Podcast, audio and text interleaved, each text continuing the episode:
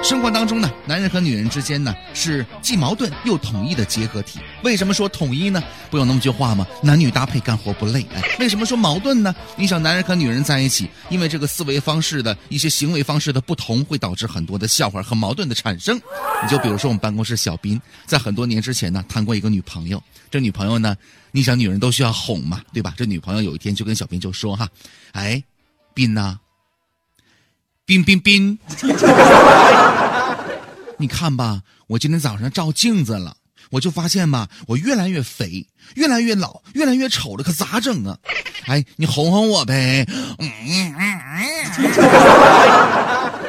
这个时候，小斌来了一句：“嗯，有有有啥好哄？哄你啊？你看吧，你今天早上是照镜子看自己越来越丑，越来越肥的，你。”虽然说是肥了点虽然说是丑了点但是你眼神好使啊，你都看着了。经过这个事情之后，我严厉的教育了小斌，那我就说，女人都需要哄的，你怎么那么啥实话都说呢？啊，有的时候他问你什么问题，你得学会见招拆招，你明白不？又过了几年，小斌又交女朋友了，这回呢，小斌面临同样的问题，人家女方那边就说，兵。冰冰冰冰冰，哎，假如吧，我说假如哈，假如有一天我变胖了，我变丑了，我变老了，你还要我不？小兵一合计我那话啊，见招拆招，于是就说，嗯，我我觉得这个问题不用假如了，你本来就是啊。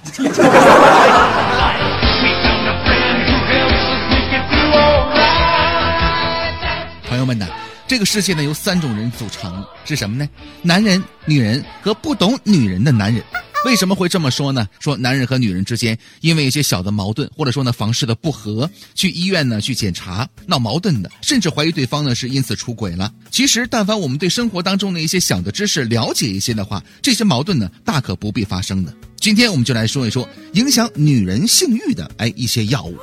其实，女人的性欲呢起伏变化不定，受很多种因素的影响。其中，药物对性欲的降低作用呢是不容忽视的。那么，接下来咱们来说几个这方面的一些药物啊。首先，第一个，首当其冲的是避孕药。含有孕酮的避孕药呢，可能会引起女性性欲的下降。长期服用这类药物呢，还会降低女性性激素的含量。所以呢，采取其他的避孕措施，对女性来讲呢是更为安全的。第二个，抗焦虑的药物。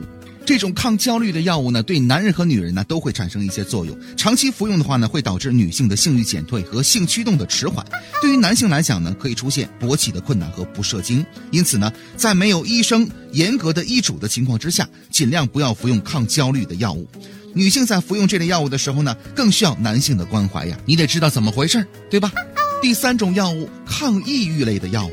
比如说呢，阿米替丁啊，还有氟西汀啊，这样的一些抗抑郁的药呢，可以导致女性阴道组织充血不充分，性唤起的困难。长期服用这样的一些药物，对女性床事呢会感到厌倦的。第四种药物也非常的常见，是什么呢？降压药。传统的降压药物，比如说呢，甲基多巴，啊，可乐定等等这样的一些药物呢，可以使得中枢神经系统内的。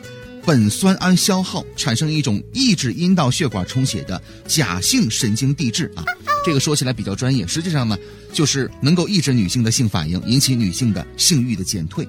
第六种，这个东西呢，这个药物更加常见了，很多女性都在服用，是什么呢？减肥药。